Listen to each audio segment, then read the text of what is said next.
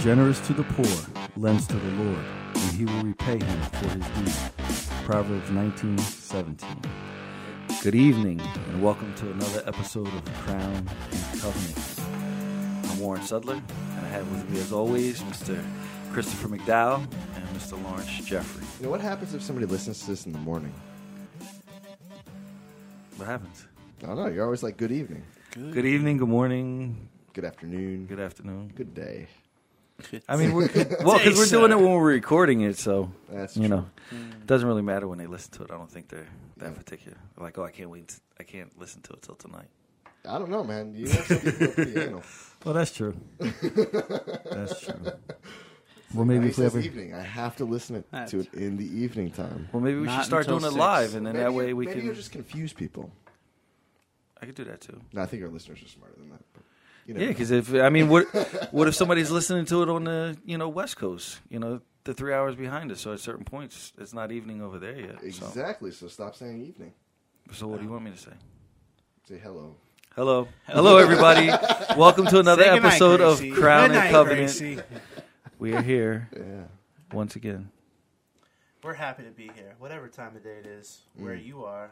Right, I'm looking When out that you window are. and it's dark, so it's evening. All right. Yes. If right now, yes, it is. Yes, yes. or it's really early. Or that. it could be. Yeah. this is what we fight about, people. This is Yeah. hmm we're in agreement on so much. We have to find things to Something. argue about. Right. Right. How's everybody doing? I'm good. Good. Tired today. Yeah, it was a long day. It really was, wasn't it? It's a long week. Yeah. Prior. It's No, only prior Monday, week dude. no, I said the prior week was Because I'm long. quitting my job. It was a, much. a long weekend, and today just seemed to, to drag out. Your family was sick, right? Still sick, actually. Yeah, Been just sick. uh, That's I've been tough. sick all week. It Just keeps rotating through the house. Uh, You know, but the changing of the seasons. maybe. It's rough. Yeah, but we're all still here, so God is good. Mm. God is always good, Mm. even in sickness Yep. And health. It's like marriage, right? Oh, it took me a minute to feel like, oh yes, in sickness and in health. Exactly. It's like the vows. it's like marriage, sick, You're- health. Yeah, you know yeah. those vows you took. I remember. No, I I had to specifically request for the word obey to be put in there. I was like, that used to just be standard. Put that in there. yeah. When did they take that out? It was I don't like in like the 40s, wasn't there? Something like that. Oh, who knows? Maybe. Yeah, that's funny. Terrible. So, So- what's up? So we're here. Yep, we are. We're back. Indeed. For part two. Part, two, of on biblical charity. yeah, Nice. Biblical good. charity. So in the last one, we got into a couple different things. We defined what biblical charity is, Mhm. and biblical charity is the Good Samaritan faith. Um, and we also got into developing a mission. Yes, sir. And now, this week, one of the things we're going to attempt to do is to get into some practical application. And I guess, as we uh, discussed before in the prior episode, we we were going through a book, um, bringing in sheaves by George Grant, Get that Yep. book. um, which is a wonderful free. book. It is. Yes. He's one of the greatest men to ever have lived. Truly, Wow. he influences me heavily. I love Yeah, Doctor uh. George Grant. He's a good man. really good. Very kind too. Like I've emailed him, and he personally Mhm. emailed me back, and uh, Yeah. I've had a conversation. with- He's he's a good man, Yeah. definitely. And uh, so, read his books, all of them. Yeah. You will be blessed. He actually has a lot of books He does. involving poverty and, and charity and homelessness and different things like He does. that. There's quite a few of them, and you can uh, you can buy the book or you can actually go to uh, Gary North Free Books. and you can download the PDF. Yep, GaryNorthFreeBooks.com. So we were going basically the last episode and this episode is kind of like uh, just things that we've learned Mhm. from reading the book and going through it and just breaking it down. Mm-hmm. Yes, we did. We also talked about uh, equipping fam- families. right. Families is where the charity starts. Absolutely. Right. And what was- facilitating private initiative. That's right. Yep. Facilitating private Yes. initiative. That was chapter seven. Yes, indeed. Yep. It was good. It was very good. So, uh, listen to our uh, previous episode, Right. and and then that was more of a general overview Mhm. of what biblical charity looks like, Right. and um, where it begins, like you said, Chris, in Mm-hmm. the family, in the home. Um, it's rooted and founded, like biblical charity is rooted not in government initiatives or anything Correct. like that. Right. But it starts in the families, you know, Right. godly families. It is not the uh, government's role. Right. It is That our is role. correct. It is the role of the church. That's right. Exactly right. And when we say the church, we don't just mean that uh, the thing you go to on Sunday. Like we are We the mean church. the Catholic Church. What's up? We mean the Catholic Church. No. Universal Church. Yeah, That's what that means. it is definitely. But what I was what I what I was saying was like it's not. It's the role of you and me as Right. as Christians. Right. You know, it's not the role of the thing that we go to on Sunday. Right, correct. You know what I mean? When we mm. say church, we don't mean that. We mean the people of the Right, church. correct. It is the pastor's job, the teacher's job in the church to equip the saints for the work of the ministry. Correct. That's right. We're the ones to do the ministry. Amen. You know, so Amen.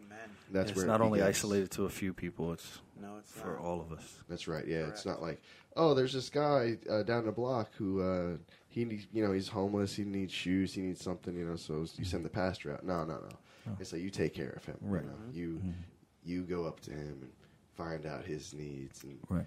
build a personal relationship with the man or woman or family or whatever it would be. You know, it's it's about knowing what's going on in your community, knowing who's in it, knowing who's there, what people need, and um, being the hands and feet of Christ. Really, you know, Amen. we are His body after all. It's the image that uh, Paul uses. So, any other thoughts? no other thoughts. Are you laughing at me because I'm like nodding my head no, over when here? he when he said when he said that, I was about to start singing Casting Crowns, but Oh, so we are the body. See with your Hey, eyes. that's a good. No, that was one? Which we, are the body. We are the body. Yeah, we are. Casting Crown is good. yeah, no, they are. Right? All Okay, we got a little blues for you guys. Nice. And it fits with the theme. People down and out, down on their Hey. uh, luck, as they say. Hmm. Even though there really is no such thing. But we are blessed. And so we ought to be a blessing, right? That's right, man. All right. So, coming up, we're going to talk about how to do that. Amen. So with that, we'll take a quick break, and we'll be back.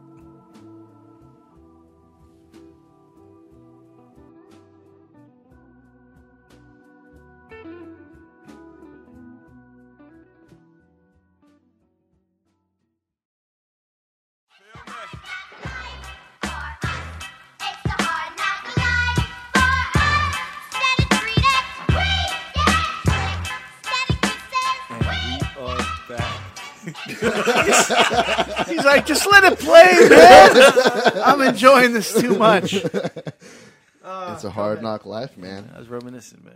Reminiscing. so you can find that at Annie, the movie. Yep. you feel me? The Jamie Foxx version. Oh, boy. yep. But He was like, "Oh, I thought this was a Christian podcast." It is, it is. Called Plundering the Egyptians. that's right. That's right.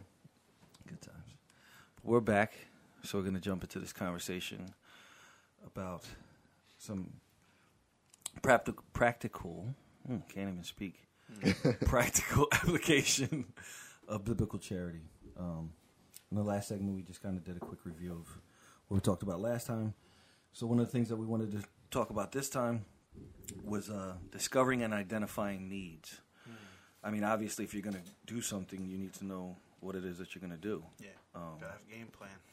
Yeah, you need to have a focus. You need to have something, you know, that you're focusing towards. Right. Um, Yep. obviously, there are a lot of needs That's out right. there, but also every community is different. Right. Not every community has the same needs. That's right. Um, Yeah, you can't be in a ritzy neighborhood opening a food bank like Yeah, right, get, yeah. you know. yeah, because that's not the need. Of, and one of the things in, in discovering and identifying needs, it also prevents waste. You know, prevents doing things in vain, wasting time and stuff like that. Because if you do something that's not needed in the area, what are you doing it for? Right. You're not actually helping anybody. You're wasting your time. You're wasting your energy and your resources Right. on nothing. and You're not even doing anything. Um, and that's one of the things that um, Dr. Grant. Yeah. in the book. He's like, call him Doctor Grant. Doctor. So you do need you do need a focus. Show respect. You need something that you're going to focus on. You need something to, to work towards.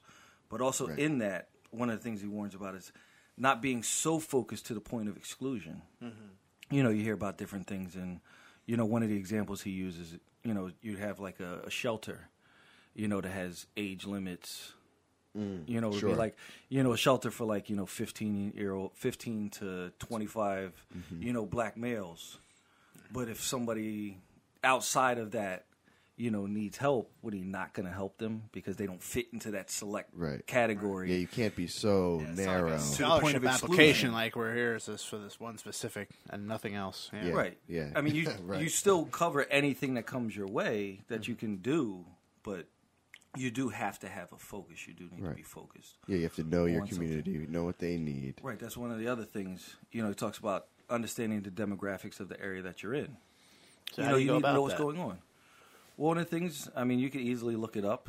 Mm-hmm. Um, but you also should know your community. I mean, as Christians, we should be involved in our community. We should know the people around us. We should know our neighbors. We should know Mm-hmm. The things that are going on around us, the things that are going on in our community. No, that's a good point. Yeah, I'm just thinking, thinking my own situation, thinking about how we are in America today. I mean, Mm. people used to have much more sense of community. Now it's just like, unless Mm. you're specifically involved in something together, Yeah. it's just like I don't know my neighbor. You Yeah, know, no, I mean, yeah. like we're in the suburbs yeah. of New York, you know, where it's really tough. I know other places, you know, every like people know everybody. It's like Right. small town and you know mm-hmm. mentality. Mm-hmm. Where we are, it's really not at all. you gotta you gotta make you, more you effort. wave at your neighbors; they're looking at you like you're crazy. Who's this whack job over here? I don't know him. You know, right? I mean, a, a lot of it. I mean, it, you just really have to look. Yes. You have to Yeah. pay attention. I mean, if you mm-hmm. ride down your streets, you know, you see a bunch of boarded up houses. And you Right. see, you know, right? Different people walking down the Yeah. street and different You things see like that. furniture on the lawn. Right. You just have to you know, look and pay attention. checked Like you out, have to be attentive. Right. You know, and you'll see. You know, you'll see the people when you go to the store. You'll see the people out. You'll see. You know the homeless people on the street. You'll see the different things just by looking. Yeah, just you know, you have looking to be around, open your attentive and be aware Right. and be, you know, looking for you know those type of things. Right, and there's other places you could go, right? To Yeah, I uh, learn Yeah, he- about what's going on he in your area.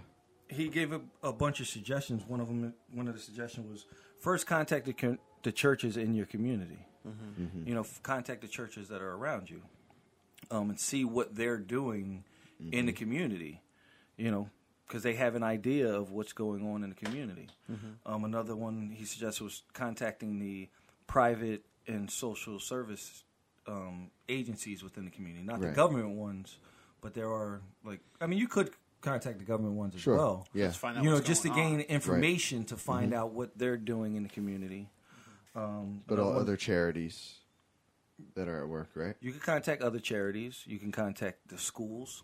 That's important. The important. schools yeah. will give you may be- information as yeah, far as right you know what's going. on. You'll probably get some of your best information From from, the the schools. schools because they would have an idea. They know about the families Right. in need, Exactly, Like, because- especially the way they are now, trying to provide what they you know yeah. for the need to. Well, and- the the example that he brings up in the book is like a you know a second grade teacher Mm-hmm. knows her students. You know, Right. she Yeah. knows what students don't have a winter jacket. Right. Exactly she right. knows what students you know can't afford lunch. Yeah. you know, Right. she she she's aware of those sorts of things, and and he uh, makes the point that a lot of times, like they are willing to talk about that sort of thing. You know, even if they're not specific, you'll get an idea.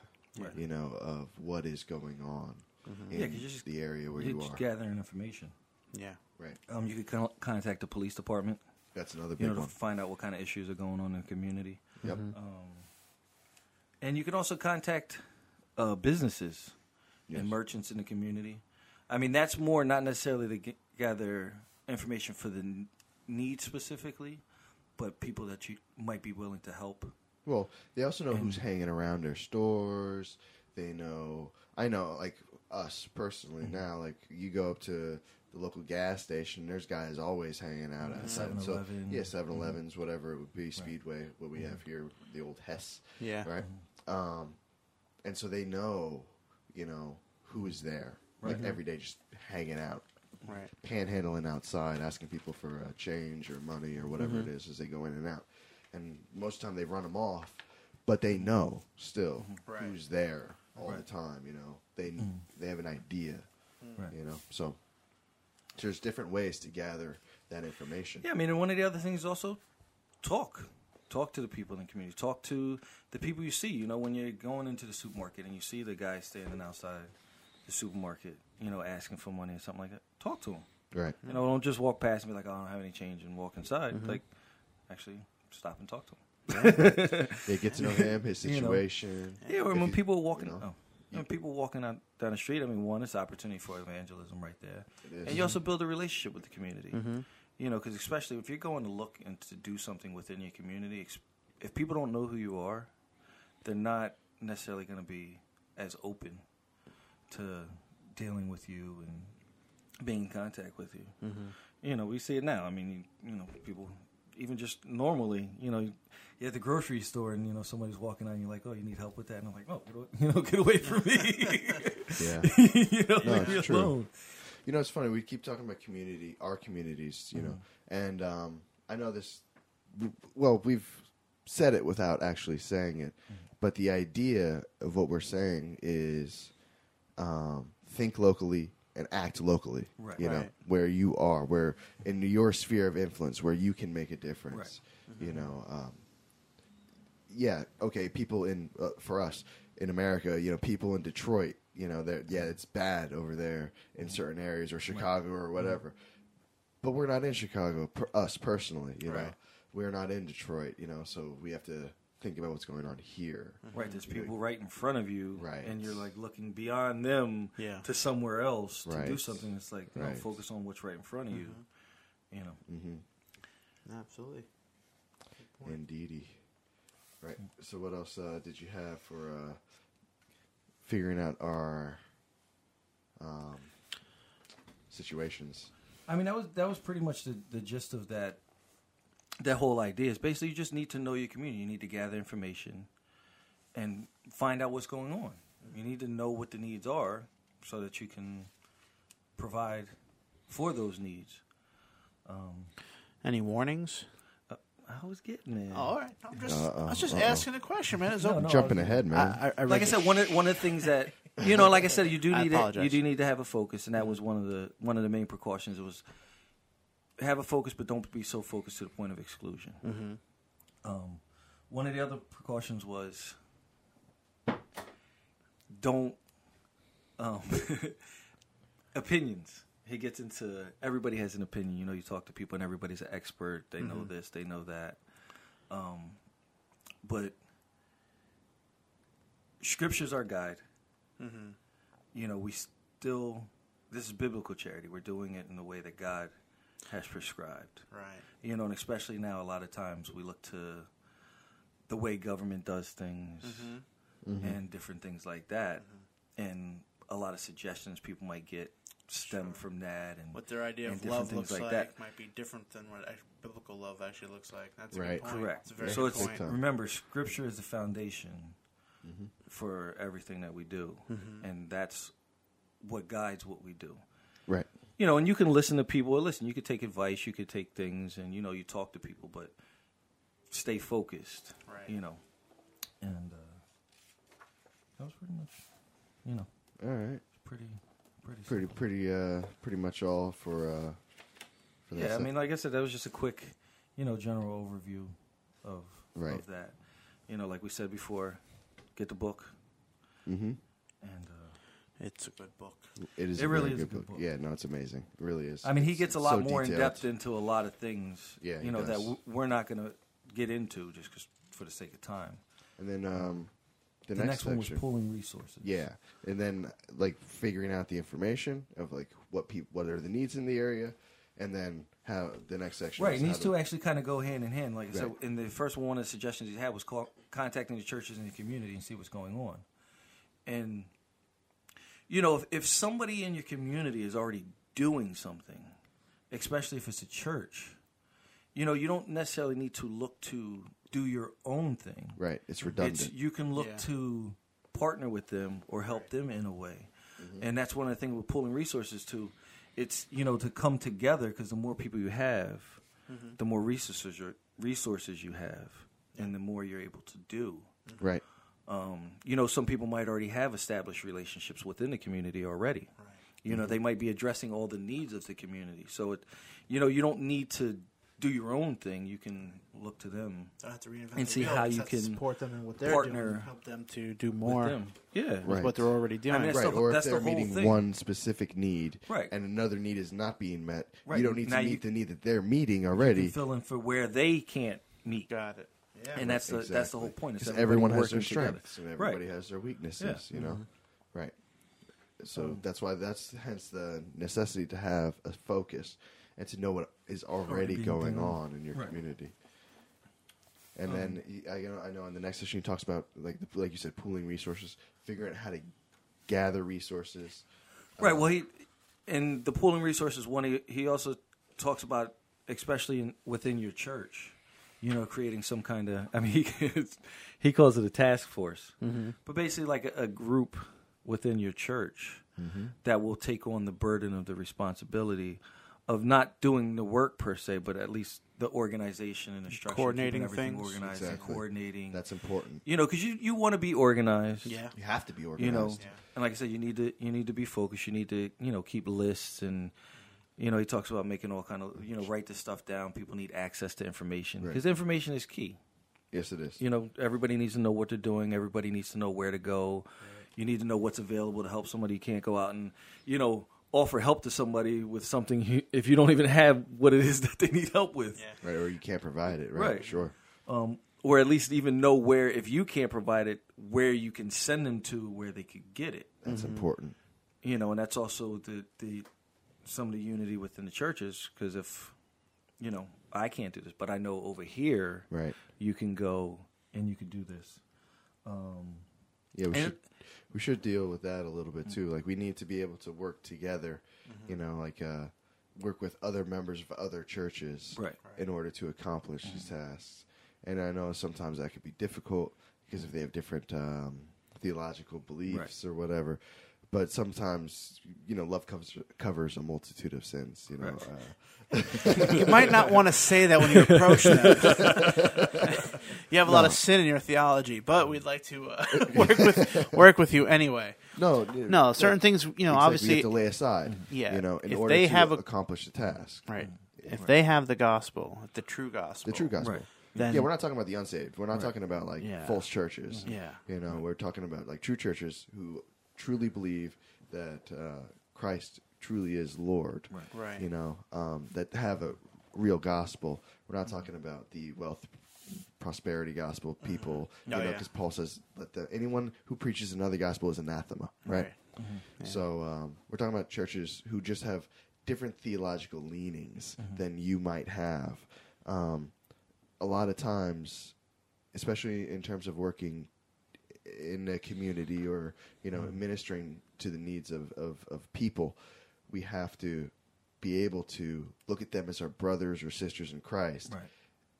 and um, and be able to work with them, Mm-hmm. you know, and come to an understanding with them, you know, because Paul tells us over and over and over again in his epistles to be united. Mm-hmm. Right. You know, we have to. We're being built up in a bond of Mm-hmm. love and unity. You know, that's and a lot, and we just have to be big men. You know, Right. we we can't we can't let little things, um, not even little things. I shouldn't say that. A, a good example uh, is John Calvin. You know, uh, he got together with the. He tried to get the Lutherans, the Anglicans. He tried to get everybody together to work together uh, because they were all being persecuted.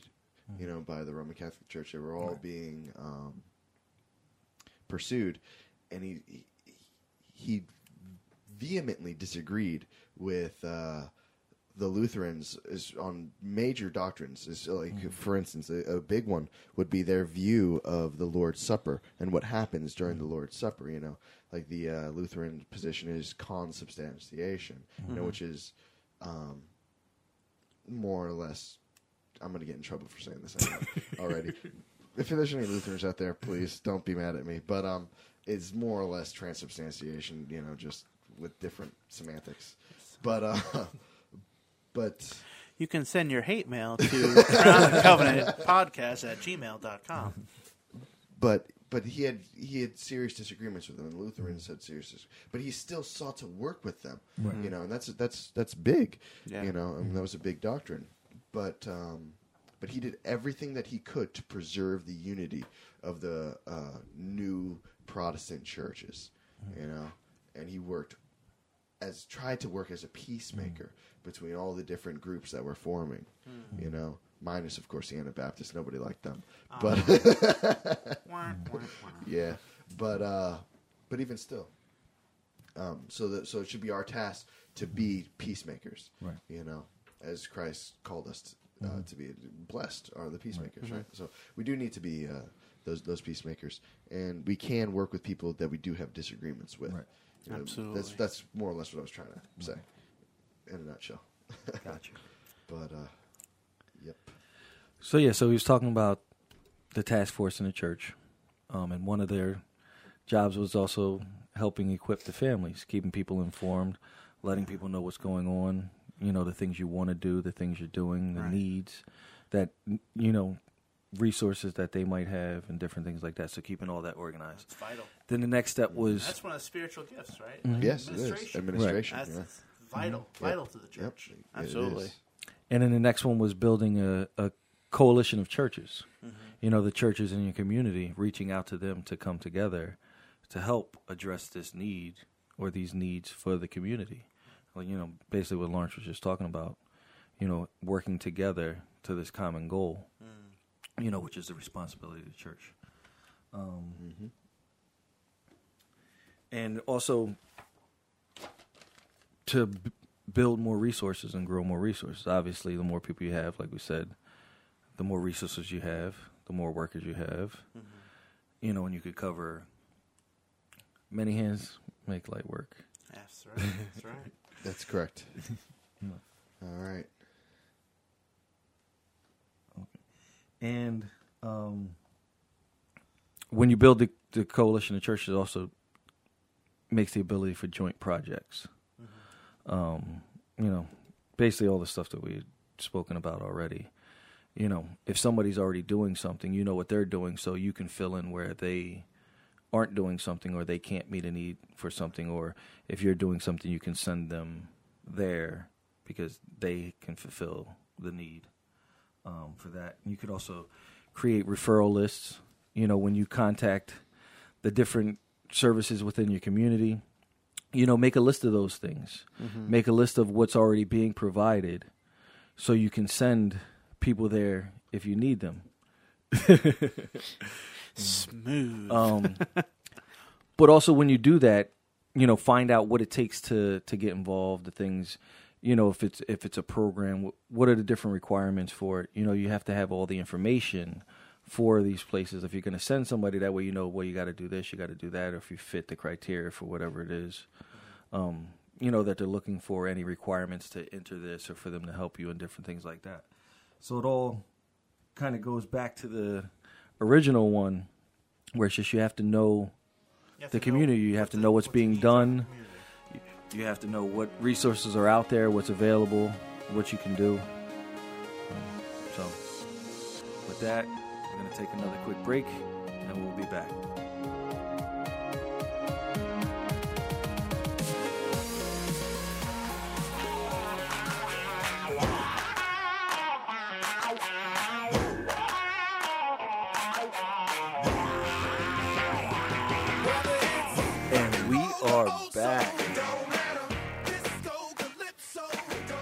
I was actually That's a good song, man. Our intro music is so good. Ain't nothing wrong with that.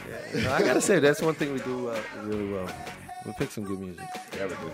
A very diverse, uh, diverse, diverse collection of music. We, we like to. Nice.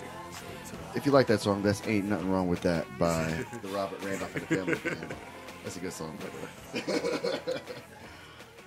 So we're jumping back into this conversation on biblical charity. So we just went through um, pooling resources and wow, that was my segment, and I just completely went blank. Oh, Did you get it? Like, are we supposed to tell you? identifying needs, Deve- discovering and identifying needs, Nice. and Very good, very pooling good. resources. Yep. So now we're going to go into. The next two chapters of the book. Yep. Um, it's the bootstrap ethic and what he calls loaves and fishes. Uh, the bootstrap ethic is pretty basic, very straightforward. Um, the idea in terms of biblical charity is not so much that we make people dependent upon us, but we make them self sufficient. Our, our goal is to lead them out of dependency. You know, they need to be dependent upon God and God alone for their sustenance. And God has given every single human being um, the ability or talent to do something, whatever it might be. It doesn't. It doesn't matter. You know what it is, but um, but yeah, there's a biblical principle that needs to be adhered to in terms of biblical charity that we really haven't covered as of yet, but it is vitally important. There is the deserving poor and the undeserving poor. Paul clearly tells us in uh, Second Thessalonians, in particular, three ten. It's one of my wife's favorite verses.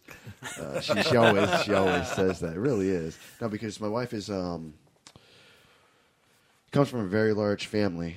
Uh, her, her mother is one of 17. She has countless cousins and whatnot. And so in that group, you have some who work hard, and in others, you have uh, people who just expect a handout, and that's just you know how it goes.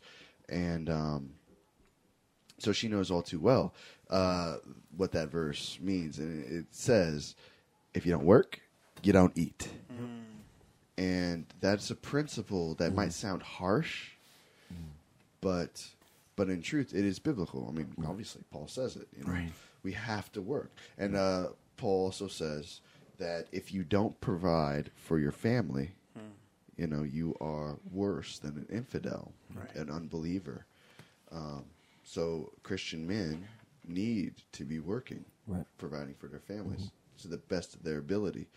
And sometimes I know they can't, mm-hmm. but it's our job then mm-hmm. to equip people and help them get on that path, allow them to become self sufficient. You know, some people steal, right? If they're poor, they steal. Well, what does Paul say again in Ephesians? He says, Let those who steal steal no mm-hmm. longer, mm-hmm. but let them labor with their hands mm-hmm. so that they might be able to give to those who have need. See, it, it's a cycle, it's, it's how it goes. Um, God equips us with the abilities that, that we have to work, and then we help others move uh, into that sphere as well, being able to take care of themselves. Hmm. And so, uh, the purpose of biblical charity is to foster, as George Grant puts it, self help. I, I know it was a lot of times we don't like to think of self help, but we do, in a sense, have to be. Res- I mean, we are responsible for ourselves and for our own, right? so, um, so it is our goal then, as we give to others, it has to be done in a manner that moves people towards independence Right. right? And there's simple things that we can do to do that, and there's simple ways that we can determine who are the deserving poor and who are the undeserving poor. Because a lot of times, if you have a, like, let's say you have a food pantry, right?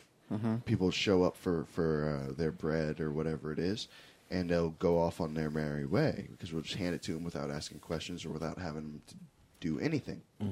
And so, uh, the ministry that that George Grant's church developed was one of work. Uh, whatever needed to be done, let's say around the church or around the community. Uh, um, when people showed up, they put they gave them a task to accomplish. Right. And then when they finish that task, they send them home with a bag of groceries. See, so they've worked for what they've done, you know. And it might not even be something around the church. Let's say you don't have a church building, you don't have a church property. Let's say you're a family, right? You know, maybe it's something around your own house, your own home, or even better yet, something within the community. You know, let's say there's trash on the street. You know, like uh, do like a little community service project. Let's say uh, you put out a the bulletin, you, you you set it out that you know yeah you have a food pantry going, and to receive food, meet at this time, in this in this place. And at this at this spot, and then give everybody some garbage bags and go around with them and help them and uh, show them pick up some trash in the area, and then uh, once it's accomplished, send everybody home with a bag of food, and then uh, or you know something very simple that can be done. Um, it could be anything really. And and even better still if you do know needs. Because paul does also speak about um, the deserving widows right? Mm-hmm. And then there's also the undeserving widows. Right. and he says he gives very strict guidelines in timothy as to who is supposed to receive aid and who is not. Mm-hmm. Well let's say you have mrs jones down the street and she's a widow. She doesn't have anybody. Her house is in disres- disrepair. She mm-hmm. needs her grass cut. She needs you know she's got holes in her walls. She needs some you know some patches done. Whatever it is you know uh, have the group of people who need aid. Go over there and you could teach them if you have this skill if you have the ability. Teach them how to do a little bit of um, landscaping. Teach them how to do a little bit of um, you know uh, handyman work within the home like you know whatever it is, Right. uh, show them allow them to learn a skill Right. where they can become self-sufficient. And then once and and the community itself is better mrs jones then is taken care of they're learning a skill and needs are being met all at the same time. Right. you know so uh, this is what um, george grant calls the bootstrap ethic. You know pulling self pulling oneself up by their own bootstraps. But all this comes from the hand of god mind you. You know we're not saying and george grant is not saying that it is uh, our own power and our own might that gives us these blessings no this this ability comes from god but god demands that we work that's the purpose that god has made man for Right. we've shunned work um, as sinful and fallen creatures, we think work is part of the curse. No, work is the reason that God made Adam. Adam, Mm-hmm. uh, he put God, he put Adam. God put Adam in the garden to work, Right. To keep and to guard it, to keep and or, I'm sorry, Tend to keep and to tend it, right? To guard and to um, uh, nurture it, and so and so no work is a blessing from God. You know, God works, right? I mean, what did Jesus say? My father, you know, I, I my father's working until now, and I am working. You know, so so we we are made in His image, and and work coming from the hand of God is is good, Bring it closer to the microphone, man. right? That sounds like a commercial over there. Seriously. And that's what one thing you can enjoy at the end of a hard day's work is a nice, tall, cool glass of beer. But uh, Only Guinness. Yeah, though. Warren's pouring his uh, his beer over there. Uh, It just sound, it sounded delicious. but um, but anyways, so uh, George Grant goes on and talks about how we are able then, um, and it well, how we have to, Right. uh, not just give people things, you know, what not just meet people's um, immediate needs. We do do that, yes, but when we just keep giving people food, when we just keep giving people aid, they then become dependent upon us, Right. right? Yeah, so that And- becomes your new job. It's just Exactly, hmm. and and then they we're not God. We don't we hmm. we're not able to supply everyone's needs. You know, right. Mm-hmm. God has given us the ability, uh, and when I say us, I mean men, the mm-hmm. ability to labor. Mm-hmm. You know, and even if people are hurt or uh, infirm, there's something that they can do. You know, if it's just stuffing envelopes or or whatever it is. I mean, granted, there are certain people who can't work. You know, who are just unable to, Right. and those are the people that you know we have to take care of. Right. But if you're able-bodied, mm-hmm. even in in a, a- even if you're limited, mm-hmm. if you can stuff envelopes, you can stuff envelopes. You know what I mean? If you if you, but every able-bodied person mm-hmm. ought to be able to Right. work somewhere. Look at Ruth. Yeah. Right. This is the principle of gleaning. The- The book is called "Bringing in the Sheaves." Right. Right.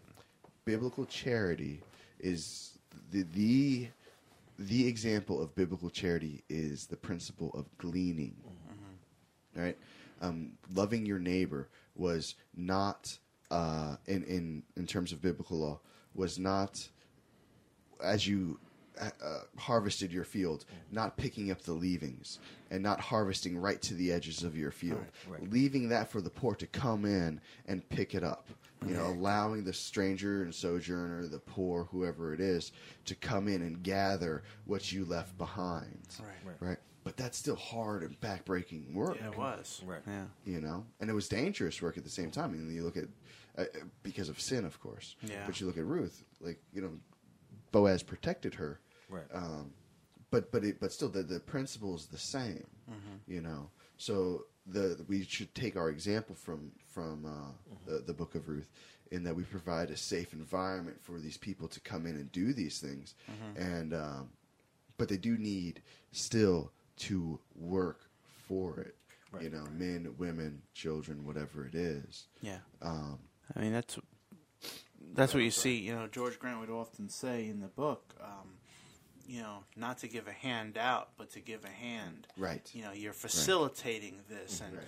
and gleaning. Uh, it truly is like at the core of uh, biblical charity, where you're facilitating help to these people, Right. and you have this understanding like it was an agricultural society so here they'd have their crops and he said you know don't take up every last little bit let the the poor and the sojourner like you were saying come in and glean so and there's this understanding god has given me this yield. God has given me this abundance. And so i'm going to honor him with that. I, i'm going to uh, out of the surplus that's there not everything that i need i'm going to help uh, provide for people, but still with the biblical understanding, like you said, like you have to work for it. If man doesn't work, he doesn't eat. Um, and it also ties in, you know, when I we talked uh, on our last episode, we talked about um, equipping families and the importance of family because family is personal. Uh, the government, you know, if you apply for it, they'll cut you a check, they'll do whatever, and that's what they call helping. But if it goes against scriptural standards, it's not helping, it's hurting. And a family can know is this person able bodied? Are they taking advantage of the system? Right. You know, there's accountability there that the government can't provide. So you get to prevent that waste. If if there's a, a man there and he's able to work and he's just looking for that handout, you say, "No, we have some work for you though. If you want to work, we can we can provide you with the food that you need for you for your family. Right. If they're not willing to work, then Scripture is clear. You tell them to take a hike. You, know, Right, you don't they help them out. Right, exactly. So- And that's the difference between the deserving poor and the undeserving Exactly poor. right, yeah. You know, and that's a way to weed out those, you know, hangers on, Mm-hmm. those Right. those people who are only looking for a handout. You know. But um I'm gonna read a couple quotes because I think they are uh, they sum it up very well. What what uh, George Grant was talking about here. He he cites at the beginning of the chapter um, the historian of the Charity Organization Society from England, and speaking of the society, uh, the man's name was Charles Locke Mowat. And uh, Mowat said of the society, it embodied an idea of charity which claimed to reconcile the divisions in society, to remove poverty, and to produce a happy, self reliant community. It believed that the most serious aspect of poverty was the degradation of the character of the poor man or woman. Indiscriminate charity only made things worse, it demoralized. True charity demanded friendship, thought, the sort of help that would restore a man's self respect and his ability to support himself and his family. True charity demanded gainful employment. Hmm. And that's a wonderful quote. And it is our task then to move people towards gainful employment. Mm-hmm. So while we're going out and like we do the work or whatever, where we take care of Mrs. Jones or, or whatever it is, you know, like if she needs landscaping, they're learning how to do landscaping. If they, you know, hand you like plumbing, let's say she has a leaky faucet, you're teaching them basic skills. Sure. They can go out and they can use in the uh, real world for employment, you know uh, whatever the situation is in the community that you're in, you're able then to teach them how that they how they can provide for themselves. You know, and and the um, and uh, in this chapter, George Grant goes through. Um, really, uh, he has five basic principles of what what we're to teach. Really, uh, first, first and foremost, he says, Uh, the poor, like all other men, must be instructed in the life transforming tenets of the gospel of grace. Amen. And we know everything that we do is rooted and founded in the gospel. Mm-hmm. So that's the first thing that people need. You know, and it truly is life transforming. Um, it creates well. We spoke about this, uh, I believe, on Sunday, right? Uh, so for us, it would be yesterday. But um, but For you, it'll be two or three weeks later. No, I'm just kidding. Right. But we, we were having a conversation about uh, the scope of the gospel and how Yeah. grand and how large it is. Uh, the ministry of reconciliation, how Christ re- is reconciling all things to himself, uh, things in heaven and things on earth. And if you read the curse uh, in Genesis 3, one thing that God curses is the earth on our behalf, that it uh, will not cooperate with us any longer. But Christ, through that ministry of reconciliation, um, is in the process of making all things new, in the process of reversing that curse. And so, um, even the labor of our hands mm-hmm. is a part of that ministry, no matter what it is. And, and it has a gospel focus, no matter what it is that you're doing, hmm. down to mowing your lawn or washing the dishes, mm-hmm. you know, because God is in Christ reconciling all things to Himself. We'll talk about that at another in another podcast because I mean that is such a huge That's a and vast, Yeah. Yeah, vast absolutely. topic, and it's a definitely Great topic. it, it really is. But um, suffice that to say that everything we do is centered on the kingdom of God and the gospel. And then the second principle, the poor must be taught, is the biblical uh, principle of personal finances. You know, the, the dangers of debt. You know, uh, the borrower is a slave of the lender. Yeah. You know, how to Yeah. manage money. You know, good stewardship. Right. We are to be good stewards of everything that God has given to us. You know, and they need to be taught those principles. Uh, the principles of budgeting, um, saving, uh, coast, like, you know, how dangerous it is to, to do co-signing, like when to do it, when not to do it. You know, just basic principles of economics, of personal economics, you know. Um, teaching people how to be better stewards of the things that God has given them. Uh, third, uh, the poor must be taught biblical principles of providence, and that means like teaching people how to prepare for the future for their families. You know, uh, laying up um, an inheritance, Uh, and that's that's that's the long term vision. But in the immediate, even um, if you read Proverbs 31, you read about how the uh, industrious and good wife um, isn't afraid of the winter that's coming on because she knows her family is well provided for. We teach people those principles, how to provide for their families um, and prepare for need, you know, those sorts of things. Uh, he has a great quote here, and this is very true. If we fail to plan, we've uh, planned to fail. You know, so we have to have contingency plans, and we teach people those things. Uh, fourth, the poor must be taught scriptural principles of health and hygiene, as um, s- s- even simple things like that, how to just take care of oneself. You know, it, it, how important that is uh, you know, just cleanliness and diet and rest. I mean, we are made uh, not mm, what's the what's the right word? We don't have an infinite amount of um, energy. We are not. We're not infinite. We are finite creatures, and so God gave us the Sabbath to teach us that Right. we are finite. We are not God. We can't go all day, every day. You know, God has given us as a as a joy the um, the Sabbath, and so that rest is vitally important and part of health and hygiene. Um, and the last principle in this was the poor must be taught the godly concept of industry and also craftsmanship. Not only should they learn about the work ethic, they should learn how to implement it, he says. Uh, and he quotes a very good old Hebrew proverb He who does not teach his son a trade teaches him to steal. That's a great, great uh, a proverb. So it is our task then to teach people how uh, to implement the work ethic that we're trying to instill in them, and that goes back to like what we were saying. If and when you're take when you're taking care of the community, you know, when you're doing certain things, you're teaching them a trade as well, right? So, um, and from there, they could start a small family business or or whatever it is. And it's things that they could pass on to their kids. exactly. You know, the Yeah. trade, whatever they learned.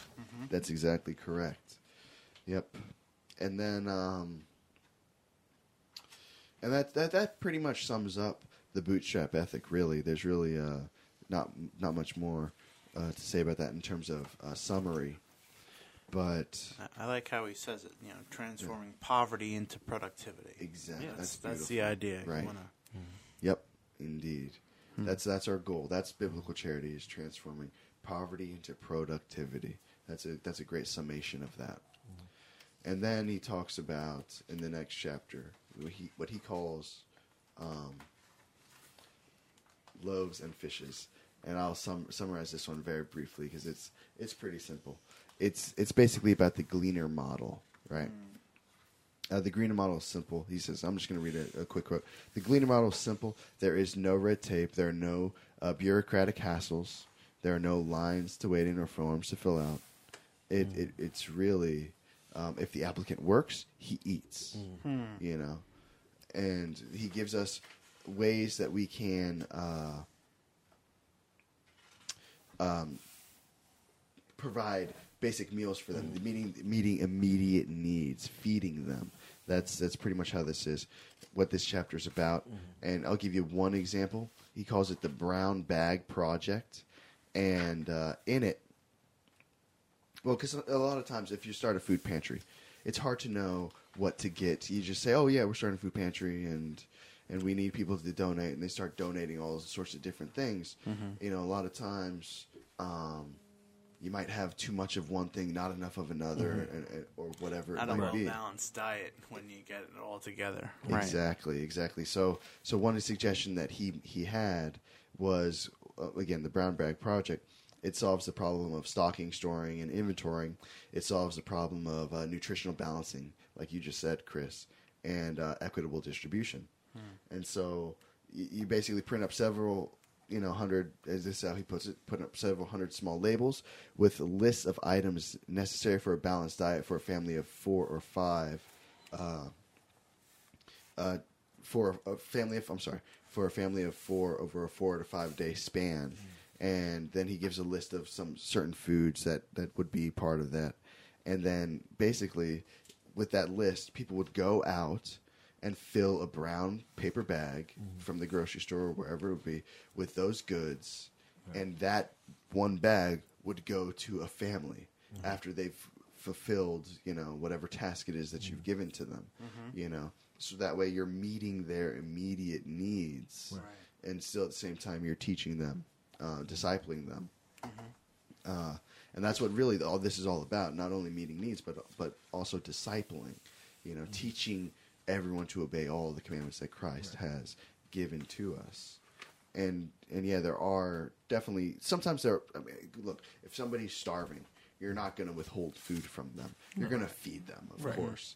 You know what i mean? Or somebody's naked. You're not going to be like all right well you know if, uh, dig this ditch and i'll give you some clothes. And, you know it's it, you know you know we're going to meet those immediate needs of course of course but just this is uh, just in general. Now these are general principles here. So um so basically, in summary, you know, he it's very simple. The hungry need food, and and uh, you know, and so in response to this need, um, it is our task then to uh, allow people to teach people to provide for themselves, and then while we do try to provide uh, for them in the im- in the here and now, in the immediate uh, instance, in the short term, that is the the aim should be um, long term. It should be getting them on their feet. You know, so so that's that's really what we what we're aiming for. And uh, that that's a, that's a pretty you know good summation of that. But uh, I think we're going to take a break now. Finish up that section, and when we come back, we'll uh, finish up.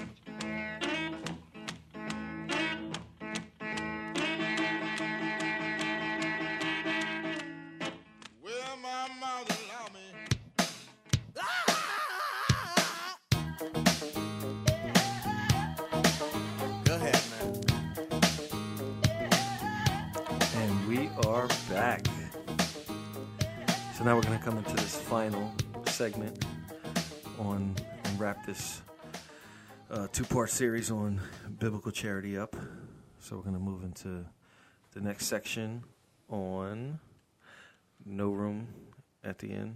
No room at the inn. No room at the inn. Go with what you got. Those were my chapters to focus on, and they're, they're sort of wrapping up the uh, the approach to biblical charity. Uh, obviously, you might have figured out by no room at the inn that uh, that chapter has to do with hospitality and actually housing people, and making sure people have a, a roof over their heads.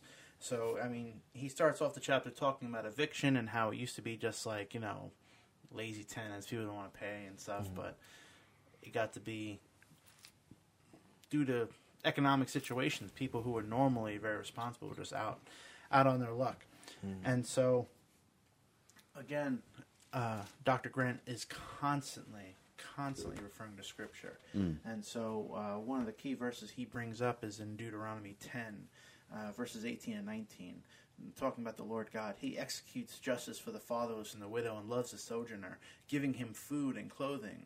Love the sojourner, therefore, for you are sojourners in the land of Egypt.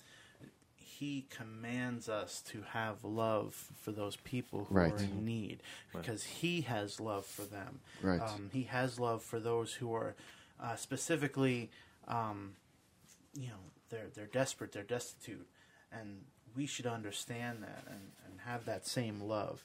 So our obligation to the homeless and the displaced is uh, it's indisputable. It's it's clearly scriptural, and so how do we love the homeless? Well, I mean, you provide for their needs, right? You, you make sure that they're not without a home. Uh, and so, in the chapter, he talks about open hearts, open homes, mm, and Right. the the key point is, and he says, you know, almost any middle class family in America can find room somewhere for temporarily housing the displaced, and you know, time limits, house rules, accountability structures must be clearly, precisely laid out in order to protect privacy and sanity. But when all is understood, hospitality is a beautiful expression of biblical charity. And I was actually really looking forward to this, and I, um, because this is actually something Close to your heart. close to my heart, Yeah. you know. Um, because I, I often tell people, you know, I work two jobs and everything like that. I'm like, I don't have money to give people. Like, I'd love to just give you money and help you out. I'm like, but if you need a place to stay, I got I got some room for you. I can bring you into the house, you Right. know. Um, and it, it truly is. It, when you see that played out, uh, it, Right. it's beautiful. Yeah. Right. And um, actually, I know both of you guys have had opportunities to express hospitality in that same. No, it's a real blessing. Yeah. Uh, I mean, like not blowing our own horns here. You know, No, I know. not at all. I know you, Chris. You do. I mean, right now you even have a young lady in, uh, living with you. Um, with my family. With With, your my family. I go, I bet he does. all oh right, no, let me uh, like an adopted but- daughter. Yeah, like an adopted daughter. Right. Yeah, no, and she's you know she's a blessing. Yeah, and she you're, is. I mean, you're blessed. She's blessed. You know, I warn you took me in. You know, like uh, w- when my wife and I were buying our home, uh, there was a time period where it, we didn't. The place that we were renting from, we had to be out, right? And the home didn't close as quickly as we would have liked. So, so Yeah. for uh, just over a week, you know, like we were homeless, and Warren, you took you took us in, um, and I know you engaged in that. Uh, uh, I you know, gained a brother than- from that. When, Yeah. when we were teenagers, Mm-hmm. we took somebody in. Somebody I didn't. Even, I met him like twice, and uh, he didn't have a place to stay. So we were like, "You come to my house." You know, we brought him in, and we sat down and talked to him, and never left. right? right. well, I mean, he, you know, as we grew, he, you know, he went on and did it. But I gained a brother. He's my brother. We actually work together now. I mean, we see each other all the time. He's still, uh, So, Well, he's staying with my mom, helping take care of her and stuff like that. So See, I mean, it's a beautiful thing. I mean, how long have you been in this house? Since June, Since And you've June. already You've had had at least two, three people three? that I can think of. three. Yeah, we have Yeah. three. Three. Uh, yeah, we had one, and he he ended up leaving. He went back home, lived with his parents, and then we took in uh, another another guy from um, Connecticut, and then we just took in uh, Krista's cousin, who was in a very bad situation. Right. You know, my wife's cousin. Uh, she was in a very uh, in a, mm, not good place. So so he's living with us now too, and we're helping him get on his feet as well. You know, so I mean, you know, biblical charities it's it's it's involves hospitality. You know, doing doing things that mm-hmm. you know you put yourself out for people. I'm mm-hmm. not saying like again, we're not like tooting our own horns or anything like that, but. But it's it's a reality, and we are blessed. I mean, this is a mm-hmm. blessing for us. Yeah, it really you know, is. like it really, really is. You know, I love the people that we've got to um, to to help. And it, it, a lot of times, uh, it feels like they're blessing us more, you know, than than we are uh, them. So it's it's this is something that all of us can do. And as a matter of fact, personally speaking, I know th- my wife is is um, she lives for this. She wants to take in the world. You know, this is the reason she wanted to buy a house was so that she could help more people. You know, like that's just her heart. You know, that that's a heart that God has given her. He's given her uh, a servant's heart, and it's a beautiful thing. And it, and I I slowly try to keep up with her. You know, They encourage us. They uh, They- push us they- to be better men. It's, it's push true. us indeed. Yeah, it really is. And so, um, but I have to say, no, in truth, though, I am truly blessed. Oh, yeah. You know, and uh, uh, uh, in the book, in in George Grant's book, he quotes um, Charles Spurgeon. I mean, everybody has to quote Spurgeon at least course. once if you're in a Christian. And he does a number of times, but does Yeah. it well. Some great quotes. He does, and, and I don't have the quote directly in front of me right now, uh, but I'm going to paraphrase. And George Grant, uh, uh, well, the quote that George Grant uses from Spurgeon basically says, "If you have, if God has given you, um, given you goods, given you things, uh, then clearly He's given them to you to bless others. Right. You know, who are we to take what God has given us and just use it Yeah. selfishly? You know, we, it, it, the, he tells us in his word that he blesses us so that we might be a blessing. Yeah. You know, and so um, again, that's a paraphrase, but uh, but but it but when we do that, it, when when when uh, when Paul quotes Christ saying it's better to give than to receive, it truly is, and that includes uh, the ho- hospitality, like taking people in. Yeah, and I mean, and that's you know when we say that, um, there is caution with that. I, I'm not telling Right. you just hey, the n- nearest wino at your you know your local gas Right, station, right. bring him home. You gotta be no, wise. you have to be wise. You have to be careful. Like the young lady, uh, uh, lovely young lady Maria, and again, I. I I refer to her basically as an adopted daughter. That's Oh kind of yeah, she's how like I view her. I, mean, I see her as like a little sister. Like, you know, Yeah. I, lo- I love her. Joelle's yeah, Joelle's been a mentor to her for years, and then you know, with her family situation being what it was, it was just like like, come live with us. You know, I'm going Mm. to treat you like I treat my daughters, and so try to give her counsel and wisdom, and you know, Amen. but there's also some house rules like there's going to be expectations. Um, but I tell her, like, you know, I tell my daughters, like, you're here, you're part of the family now. I'm not going to be kicking you out, and you know, and so it's it's an opportunity to disciple. Uh, and I know you also had that opportunity, uh, Lawrence, and I appreciate it because, like, here for me, I'm bringing a young lady into a house with I already have five women in my house. I have my wife, I have four daughters, so Right. bring another girl in, and your two lady dogs. and the two lady dogs. Just females all over the place. It's like two zebra finches. One of them's a boy. We don't talk, so it's uh, it's rough. No, it's but that's you know this is how uh, God has ordained it, and it's it's worked out. But um, it's easy for me to bring in a young lady because I have mm-hmm. girls, and you know, for you, and you're like you're you're, mm-hmm. you're married, and mm-hmm. you're bringing a young man, but you had rules like we're gonna have some boundaries here, some guidelines, and Right. right. and going about that, that there's wisdom there. You're protecting your wife, but you're also being able to help, you know, the, the young man, and it's an opportunity to disciple. It's an opportunity to, to pour into that relationship. So it's Right. it really is uh, we have the room, and and that's and it's also the example I'm trying to set for my girls is that, you know, and it's the the requirement for widows to be put on the roll is they show hospitality, they wash Right. things. It's part, supposed to be part and parcel of the Christian life. Are we Exactly. doing that? Um, And today in America, when everything's like institutionalized, like, oh, if someone needs, if they're homeless, they need to go mm-hmm. to a shelter or something like that. We don't, we don't actually take people in. That's mm-hmm. that's crazy. It could be dangerous. Hmm. Yeah, sometimes living for Christ can be dangerous. You have to mm-hmm. be wise about Right. it, like we said. I'm not asking just bringing anyone off the street and just say, oh yeah, have at it. No, be wise. Set those rules. Those rules are very important. Yeah, you I mean, know, he mentions that right important. away, but when it's all understood, it is a really, truly beautiful expression of uh, of biblical charity. Uh, moving on from that, because I could I could actually talk about that for a long time, and so only for the sake of time, Right.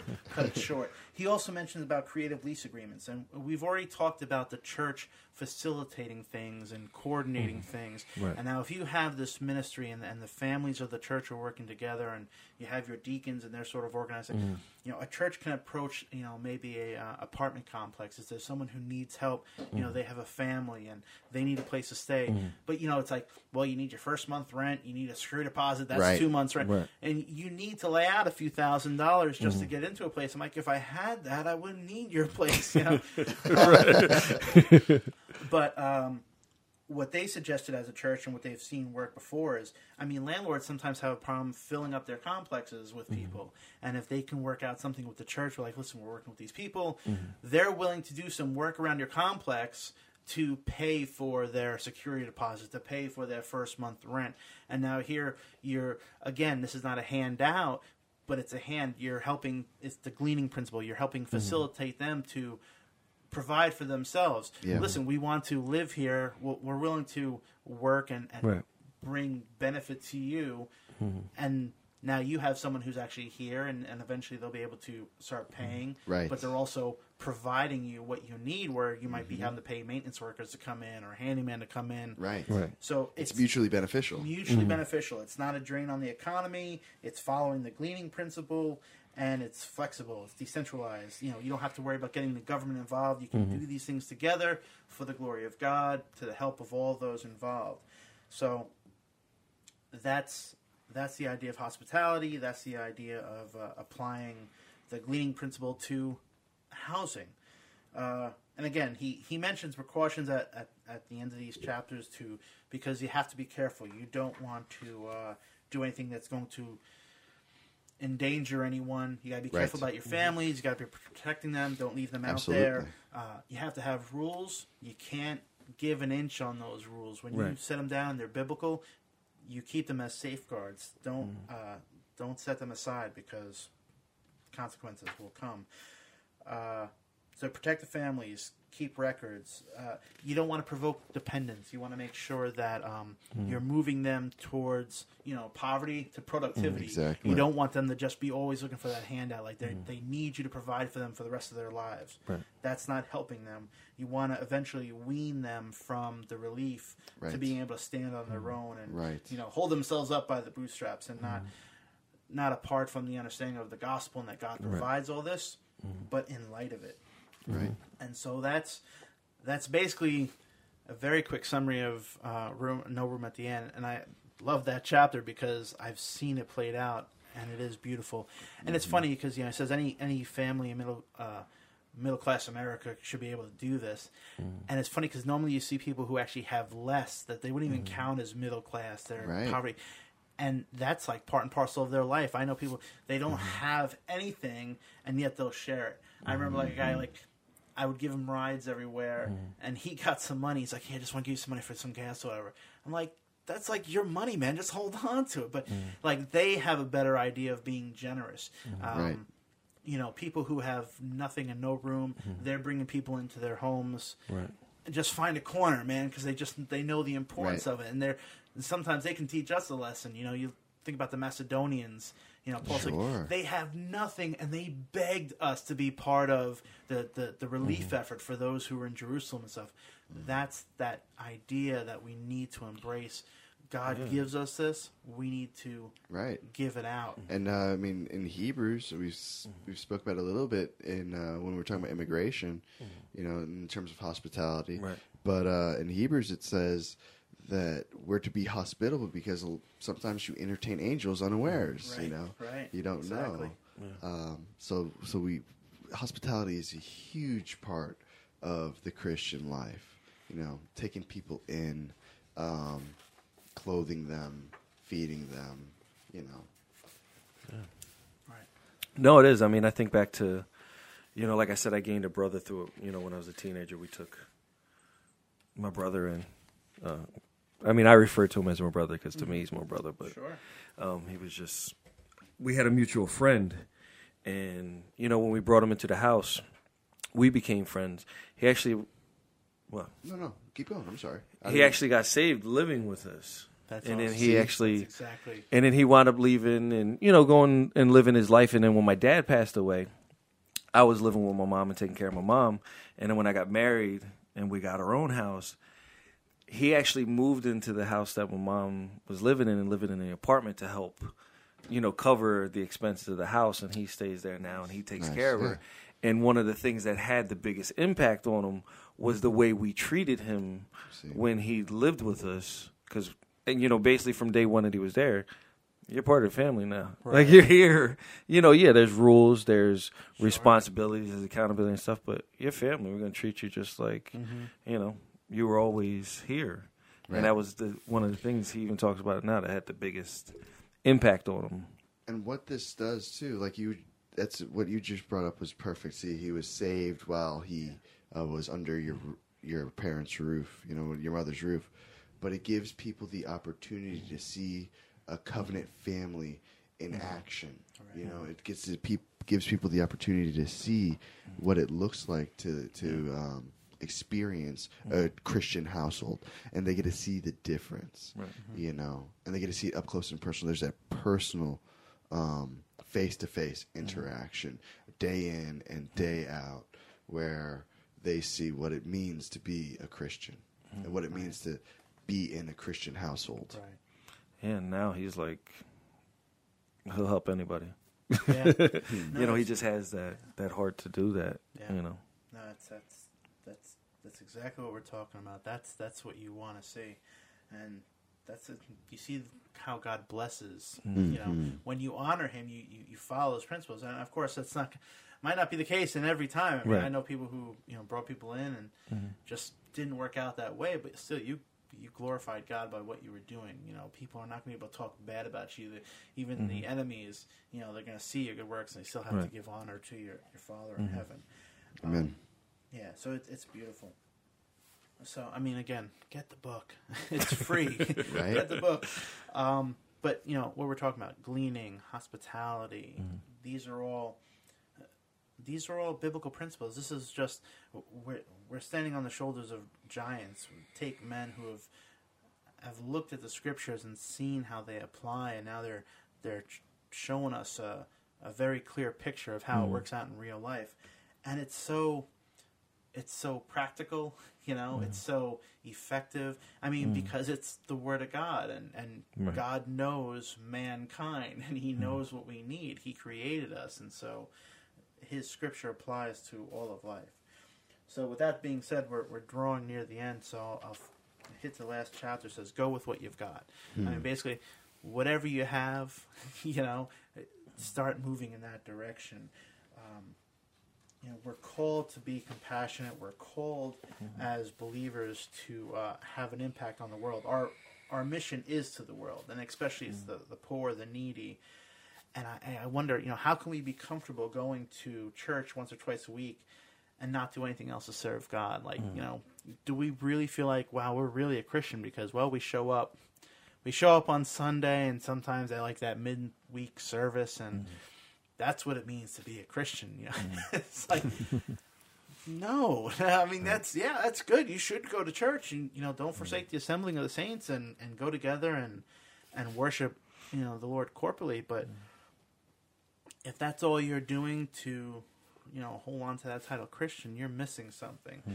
Um, you know, Right. Jesus tell them you'll you'll have the poor with you always. Mm-hmm. there's always going to be that need to serve, and as we already mentioned, one of the two church officers, the deacon, is there to serve the people and to to show people how to coordinate those efforts to. Right. wait tables and provide Right. for those, and so we can't neglect it.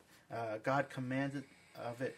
Uh, excuse me. God commands us to do it, and so we obey. And His Word is just filled with, um, you know, the principles about our social responsibilities, including charity, and how we're to exercise that.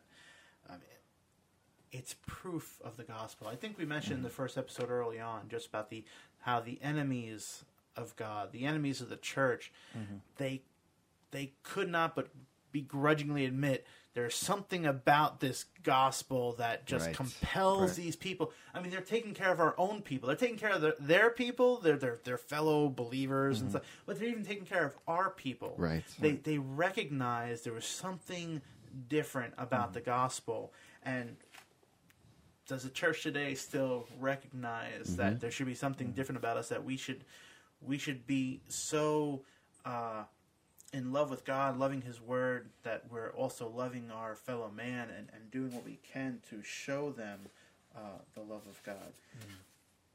And whatever you have, I mentioned the Macedonians before. They were poor, they were impoverished, and yet they it was their joy to give. And so Paul's taking up the collection. Goes, make sure you're setting aside money to help out with this relief. Don't let these guys put you to shame in your Right. giving. You know, uh, I I had turned to uh, Kings. I was thinking about Elijah and the the widow of uh, Name. yeah, where you know she's got nothing left. You know, she's got got a little bit of oil, a little bit of bread. I was gonna cake, uh, bake this last bit of bread. We're gonna eat it and die. You know, That's we're done. We're finished here. We we Right. we got nothing else. And yet, uh, of course, God decreed this, but she was not of Israel. You know, and, and Jesus points that out in Luke and says, you know, you know, there were a lot of widows in that time, and God didn't send prophet to any of them except Elijah to this one here. Right.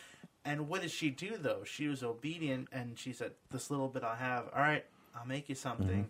And yet God kept giving. You know, he kept providing.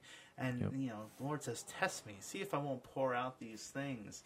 Um, you know, you read from Proverbs to start us off that, you know, when you give to the poor, you're lending to, the Lord. He's gonna repay. You, I never seen anyone starve, you know, helping out the poor. Amen. It, it's it's scriptural, it's biblical, it's a promise of God, and so whatever we have, we can use it. We can use it to the glory of God, and so I'm hoping, and obviously you guys, I want you to feel free to give some more thoughts on that. But I'm hoping that through these uh, this two part series, and we thank again our brother uh, K.Y. Thang in uh, Burma for for even asking for this to remind us because we had gotten into this book before, and this was our desire. We want to impact our community for the gospel, but the gospel, um, yes, it's the good news of a savior, but it's also he sent them out to you know feed people to heal people and Right. it, it's together you know it's a it's a both end Right. and so that's how we show god's love Yeah, we adorn the gospel of grace with our. I mean, the reason uh, Paul tells Titus uh, that we're saved, you know, uh, Christ saved us to be zealous for good works. You know, and in Ephesians he says something very similar that we're God's handiwork, you know, prepared for Yeah, good, good works. works. Right. You know, so uh, this is what we're called to do. The, the two great commandments, right? Love the Lord your God and love your neighbor as yourself. And the example again from the from the book from the Bible, uh, both. You know, George Grant again, like you said, quotes heavily from Scripture. Calls it the Good Samaritan faith. You know, using the Good Samaritan as an example of loving the neighbor.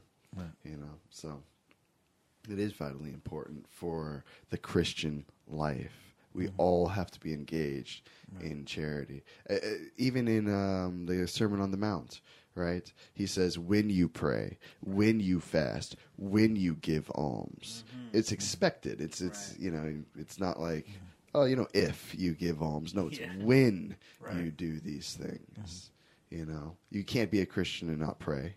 Right. Um, you can't be a Christian and not fast. You can't be a Christian and not give alms. Right.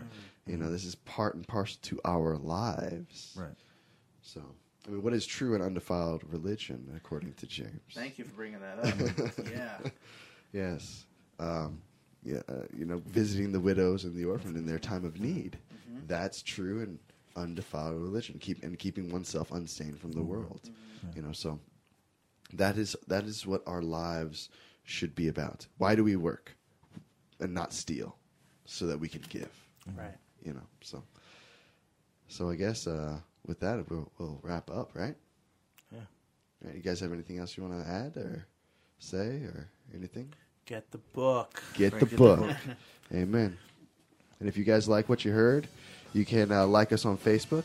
You know, you can email us at uh, Crown and Covenant Podcast at gmail.com. You can also um, follow us on Twitter. Twitter. Yep. And uh, please subscribe to us on iTunes or Stitcher or any of your favorite podcast um, uh, catchers. You know, so God bless you guys. Grace and peace. Oh, sorry, that's yours. It Good night. to start sometime. What better Or morning, place than whatever. what better time than now?